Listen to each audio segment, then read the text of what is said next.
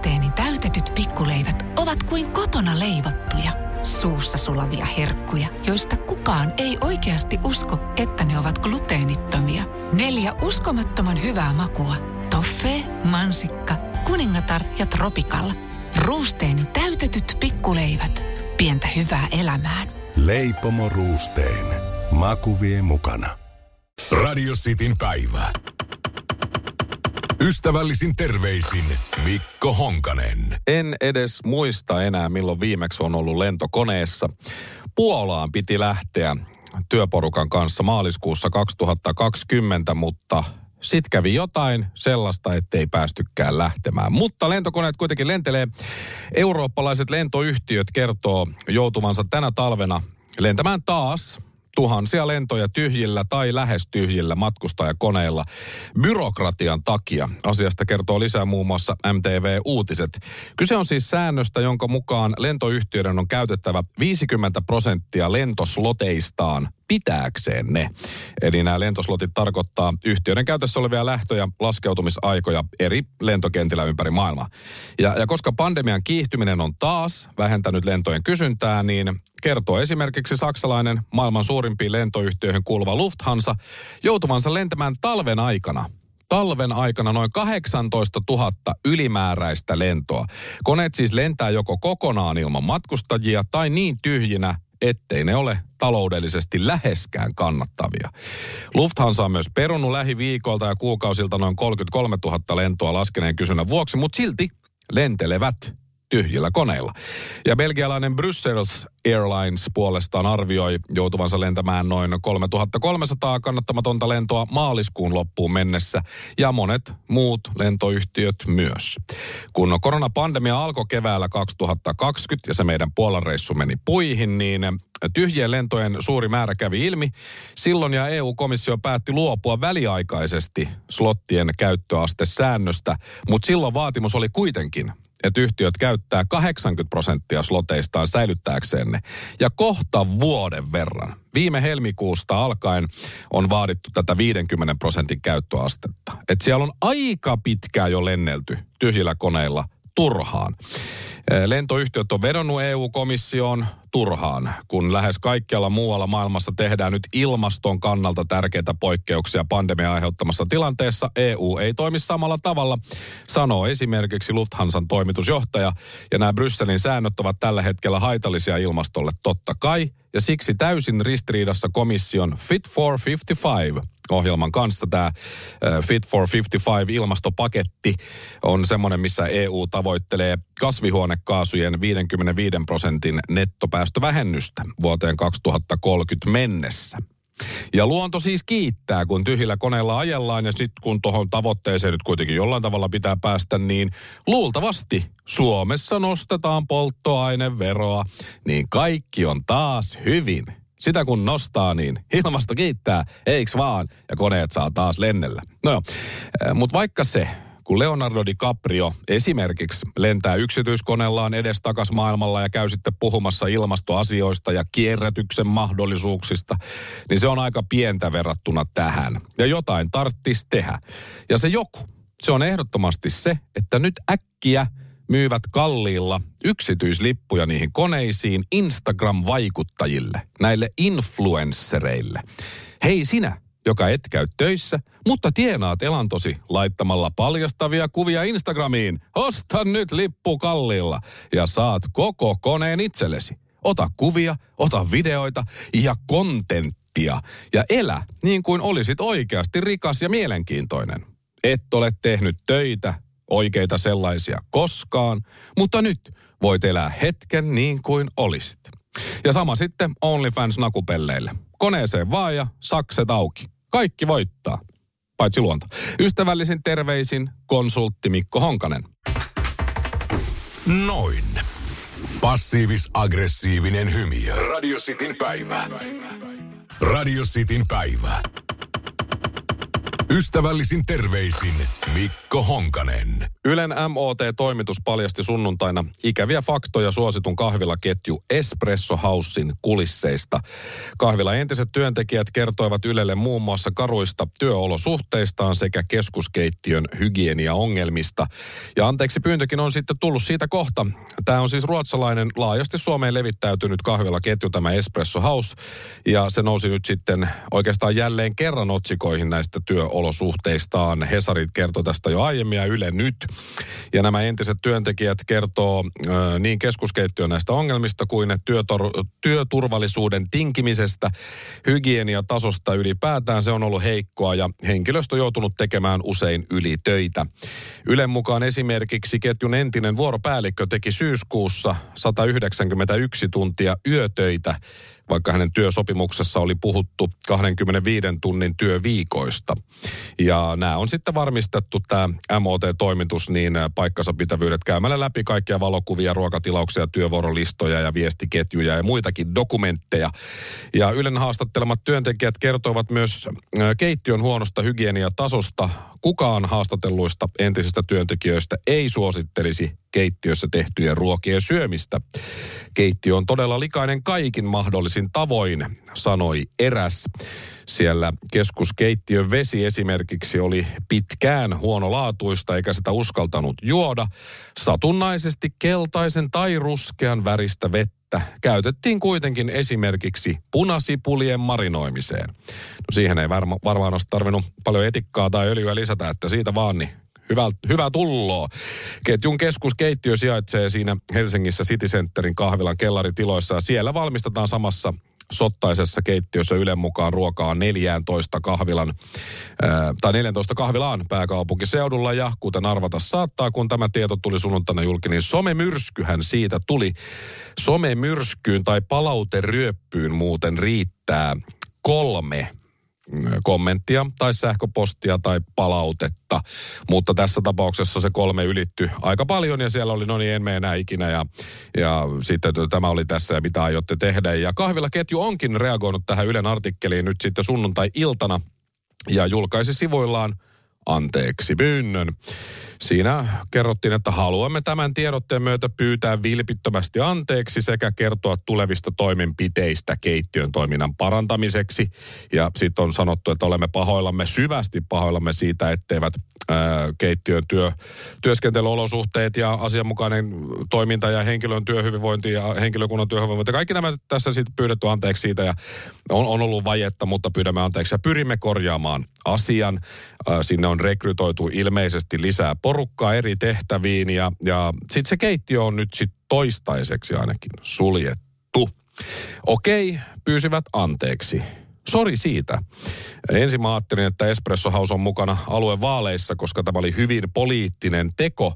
Mokataan pahasti, pyydetään anteeksi, kannetaan vastuu ja jatketaan ihan samalla tavalla, mutta keittiö nyt tässä meni kuitenkin kiinni ainakin hetkellisesti ja laadun valvontaa ainakin sanotaan parannettavan, joten ehkä tästä vielä hyvä tulee myöhäistä toki tiettyjen työntekijöiden kohdalla. Mutta Radio Cityn saamien tietojen mukaan myös nimen uudistaminen tulee ajankohtaiseksi. Uusi nimi puhdistaa vanhan huonon maineen ja kertoo tarkalleen yrityksen viestin. Uusi nimi on Depressio House. Ystävällisin terveisin Mikko Honkanen. Mä laitan tähän loppuun passiivis-aggressiivisen hymiön.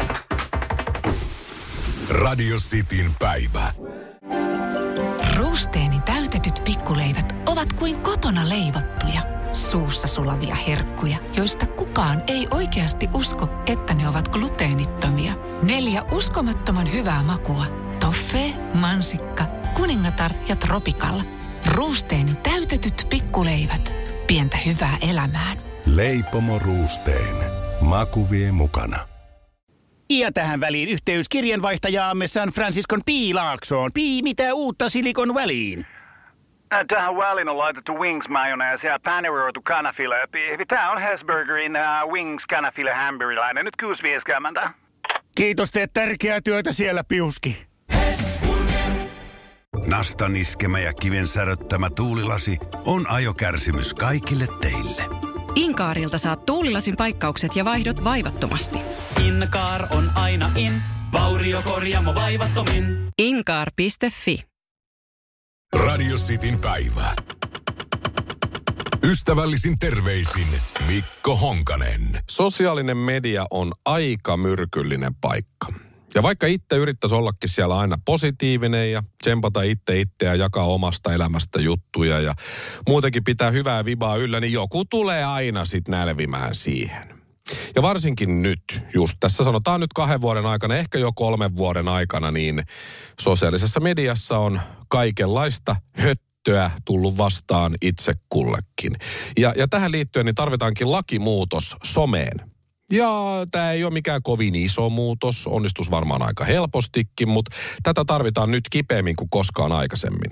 Yksi syy tähän muutokseen on se, että väärä tieto leviää nopeammin somessa ja pysyy myös pidempään niin kuin aktiivisena kuin oikea tieto. Ja, ja tämä mun ehdotus onkin, että tehdään tämä lakimuutos someen niin, että just nyt esimerkiksi tällä rokotepassilla niin pääsisi someen ainoastaan. Että jos on passi hoidettu, koronapassi, rokotepassi, miten vaan, niin sitten joku QPR-koodi, mitä ne on, tai joku muu tieto, ja sit saat somen auki. Muuten ei. Ja sitten olisi semmoinen vielä, että jos olet ottanut kaksi rokotetta, niin olet tietyllä tasolla somessa, kolmannen rokotteen jälkeen tietyllä tasolla, ja jos on neljäs jo saatu, niin aina jotenkin se taso sitten nousee. Ja sitten siellä olisi niin kuin tavallaan oma porukka. Ja tämä koskee siis ihan kaikki. Facebookit, Twitterit, Instagramit, kaikki.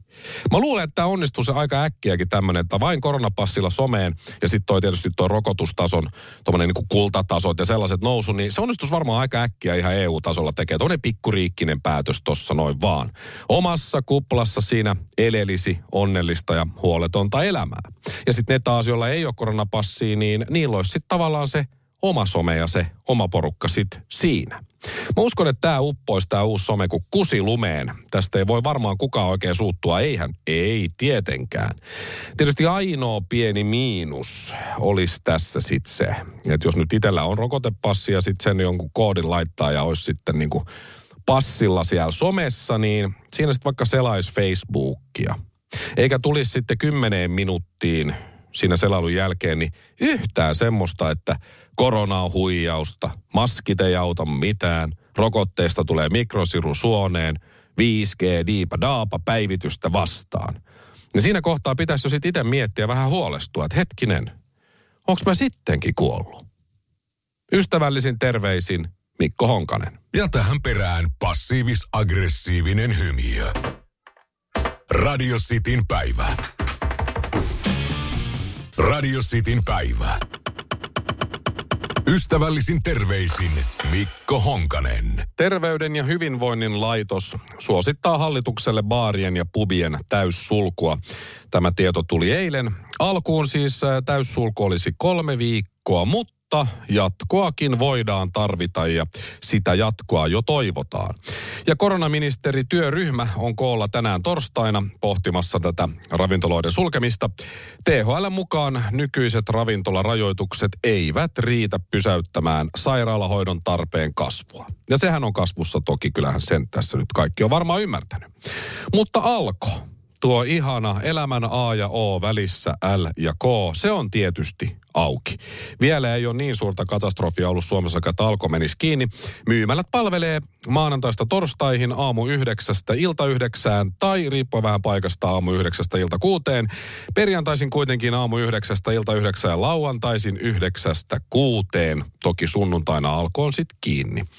Ja vuonna 2020 maaliskuussa tuli ensimmäisiä rajoituksia koronan takia Suomeen, niin alkossa 2020 myynti nousi 13 prosenttia. Alkon myynnin kasvua selittää myyntikanavien muutos kerrotaan. Vastuulliset valinnat kiinnostavat yhä enemmän.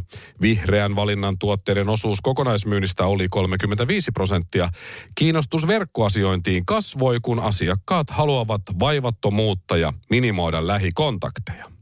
Ja 2021 tuloksia nyt ei ole ihan vielä tullut, mutta Yhtiö kuitenkin, eli Alko arvioi, että myös vuonna 2021 Alkosta heruu omistajille kelpo-osingot. Ja Alko kasvatti liikevoittoa ainakin viime vuoden tammi-kesäkuussa, niin ihan kohtalaisen hyvin. Ja Alkon hallitus, se nimettiin 25. päivän 4. 2019 Kenties joku muutos siihen on sen jälkeen kyllä kuitenkin tullut, mutta yhtiökokous pidettiin ja hallitus nimettiin. Alkon hallituksessa seitsemän jäsentä puheenjohtajaksi valittiin edelleen ekonomi Harri Sailas. Mutta sitten hetkinen. Alkon varapuheenjohtaja on Markku Tervahauta. Miksi tämä nimi on niin tuttu?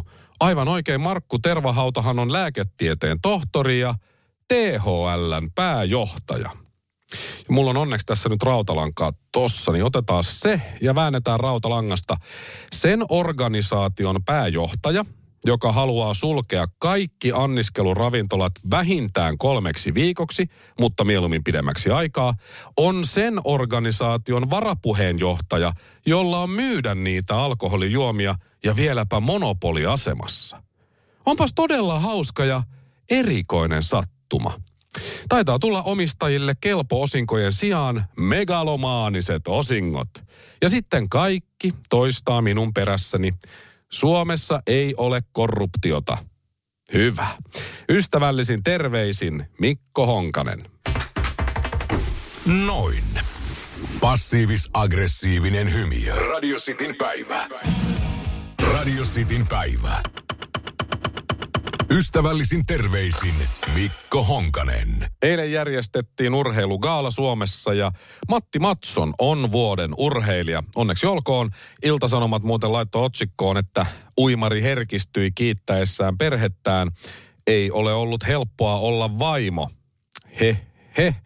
Ilmeisesti hän siis viittaa omaan vaimoonsa, ei siihen, että hänellä just Matti Matsonilla ei ole kovin helppo ollut tässä viime aikoina olla vaimona. Mutta siis joo, äh, Matti Matson voitti rintauinin olympiapronssia Tokiosta ja se on tietysti aivan loistava suoritus. Ja mikä myös hienoa, niin vuoden urheilija äänestyksessä top kolmosessa oli sitten Matilda Kastreen golfista ja Mira Potkonen nyrkkeilystä myös mukana hekin täysin ansaitusti. Meni tosi hienosti tämä. Ja meni omasta mielestä myös hienosti se, että vuoden sykähdyttävin urheiluhetki oli se, kun huuhkajat kohtasi Tanskan jalkapallon Euroopan mestaruus. Kisoissa se oli Suomen ensimmäinen arvokisaottelu jalkapallon arvoturnauksessa koskaan ja huuhkajat sitten järkytyksen jälkeen vielä voittoonkin. Tässä tekstissä kerrottiin, että huuhkajien historiallinen EM-debyyttiottelu 12. päivä kesäkuuta tuo tunteet äärilaidasta toiseen. Sydänpysähdyksen saanut Tanskan Christian Eriksen elvytetään kentällä ja ottelun jatkuessa Joel Pohjanpalo puskee maalin. Lukas Radecki torjuu rangaistuspotkun ja Suomi vie voiton 1-0. No tästä sitten toimittaja, jota arvostan suuresti. Hänellä on hyviä juttuja ja ideoita ollut ainakin ennen. Salla Vuorikoski, hän on tuottajana Suomen Kuvalehdessä, vastuulla uutis- ja ajankohtaisisällöt, näin hän kirjoittaa omaa Twitteriin ja aloittaa Hesarilla näköjään sitten ensi kuussa. Salla kirjoitti, että Eriksenin vakavan sairaskohtauksen viihteellistäminen vuoden sykähdyttävimmäksi urheiluhetkeksi on riman alitus. Ihmisen elämän todennäköisesti haurain ja pelottavin hetki – jos kohtauksen olisi saanut suomalainen, suhtautuisimmeko samalla tavalla? Että tämä on nyt sitten riman alitus tämä juttu. Mä kävin äänestämässä tätä huuhkajia vuoden sy- sykähdyttävimmäksi urheiluhetkeksi. Mä katsoin sen Ylen tekemän koostevideon, missä oli nämä kaikki, niin, niin se, se, oli, siis oli paljon muutakin hienoa, mutta kyllä tässä mulla nousi siis ihokarvat pystyyn ja vähän nousee vieläkin. Se kun suomalaiset kannattajat siellä huutaa Christian ja tanskalaiset sitten Erikseen takaisin, niin se on saanut tietysti huomiota ympäri maailmaa ja se on yksi urheiluhistorian kauneimmista hetkistä ylipäätään. Ja sitten toimittaja Salla tässä niin löytää semmoisen näkökulman, että tämä on viihteellistetty ja mässäillään tässä toisen kuolemanporteilla käymistä, että ei käy. Että jos sydänkohtauksen olisi saanut suomalainen pelaaja, sanotaan vaikka Teemu Pukki, ja siellä sitten olisi tanskalaiskatsojat huutanut Teemu, ja sitten suomalaiset fanit huutanut takaisin, että pukki, niin äh, väitän, että sekin olisi ollut melko sykähdyttävää. Lisäksi tämä samainen hetki on ehdolla äh, FIFAn äh, tämmöiselle kannattajapalkinnolle. Tämä FIFA Fan Award tunnustaa niin kuin kannattajien tekemää hyvää työtä.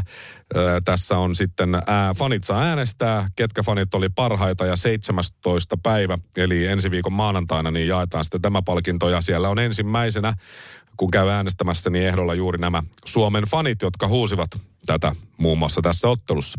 No joo, joku on edelleen sitä mieltä, että se matsi olisi pitänyt lopettaa siihen, kun se sairaskohtaus tuli ja pelata sitten myöhemmin loppuun. Ja aivan varmasti huuhkajat olisivat tähän myös suostuneet. Ei siellä kukaan joukkueesta ollut vaatimassa, että hei, pelataan tämä matsi nyt loppuun. Tanskalaiset ja muistelen myös, että Eerikseen itse halusivat pelata ottelun loppuun kaikesta järkytyksestä huolimatta. Suomalaisfanit tekivät vaikutuksen. Tanskan ulkoministeri lähetti viestin sydämellinen kiitos. Hän kirjoitti, että sydämellinen kiitos Suomen kannattajille, jotka huusivat Kristianen nostivat meidän tanskalaisten tunnelmia, kun kaikki näytti synkältä. Teissä ilmentyy reilu peli tämä Tanskan ulkoministeri Kofod kirjoitti ja lopetti viestinsä suomenkieliseen kiitokseen. Eli tämä iski myös sitten tanskalaisiin, ei vain meihin suomalaisiin. Ei tässä viihteellistetty sairaskohtausta, ei tässä mässäyty sillä, että vastapuolen pelaaja kävi lähellä kuolemaa. Ottelun lopputuloksellakaan ei ole mitään väliä. Vuoden ja yksi kaikkien aikojen sykähdyttävin urheiluhetki oli se, kuinka Suomen pelaajat, Tanskan pelaajat, Suomen kannattajat, Tanskan kannattajat ja oikeastaan kaikki reagoi siihen, mitä tapahtui. Juuri tämä toiminta osoittaa upealla tavalla todellista urheiluhenkeä.